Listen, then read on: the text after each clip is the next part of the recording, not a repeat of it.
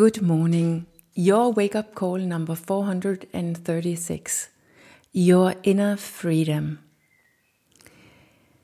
So, yesterday morning, your wake up call probably was a little bit heavy. We don't really like what is heavy and painful.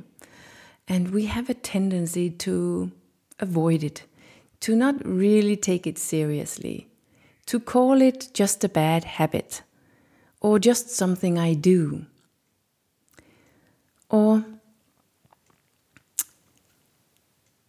I want to ask you who is it in you who doesn't take it seriously? Who is it that tells you that you don't really need to go into the discomfort? That it's not even about your discomfort, that it's just something you taught yourself, and now you can easily teach yourself something new when you're ready, when you really want to, when you have more time and more resources. Who is it that prevents you from going into the discomfort and really experience in your own body what that discomfort is, if it is there, and what happens when you face it. Who is that? Because deep down, you would like to act.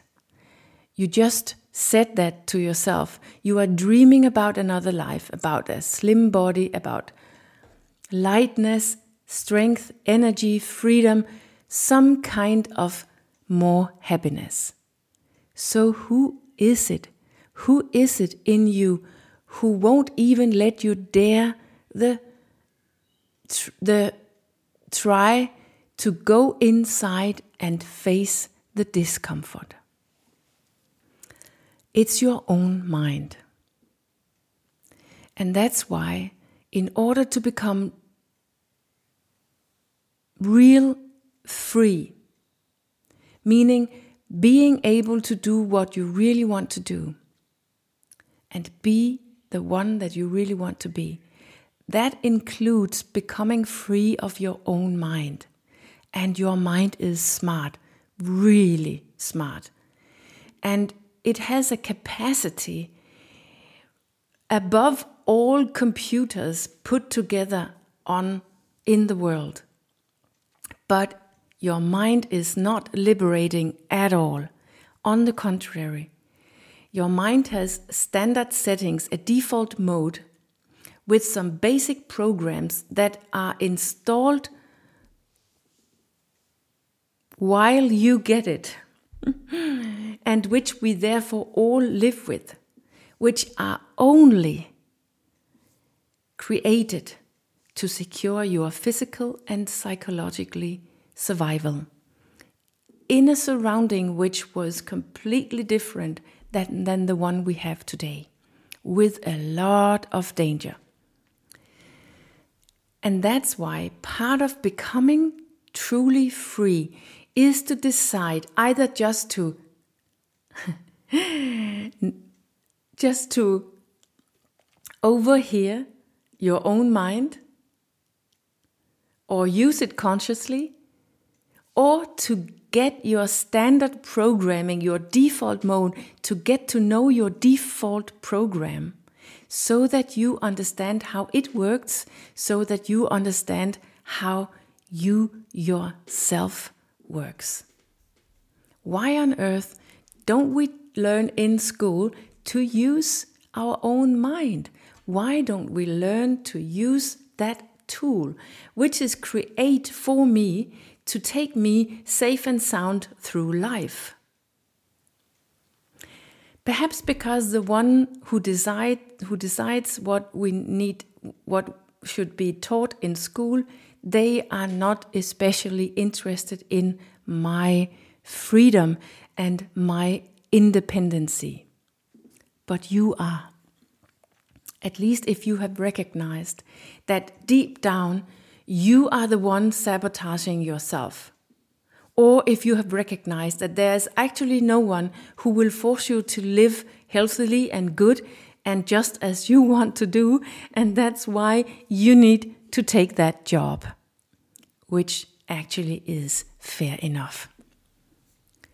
So, some of what is included in the V for wake up in my power concept is exactly a recognition of how our own mind works.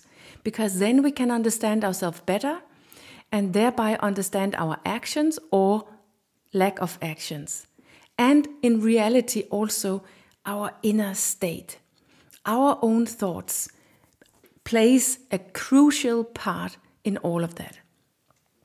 And one of the things that our mind is so good at is to be negative.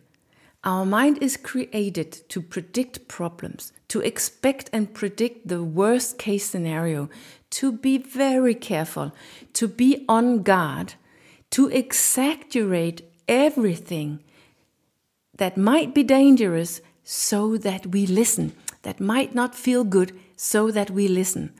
Our minds have what the, the what is called a negative bias, or we could just say it is per definition always worried. Because that has secured our survival in a very, very, very hostile environment.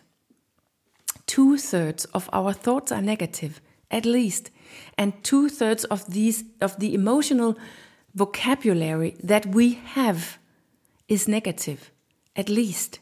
It has all been studied and proved, and no, none of us are better than the others unless we do something about it. And no, no one, not a lot of people do that. But thank God, you are not only your mind. And that is the first step in becoming free of anything is to step away to take a distance from it, to be able to relate to it instead of just being it. Your thoughts are your thoughts.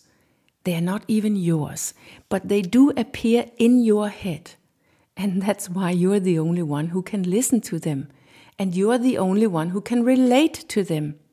Yes, you can even overhear them or reject them or just let them be if it's necessary, and it is. You can't control which thought will appear in your head in a second, but you can control your focus.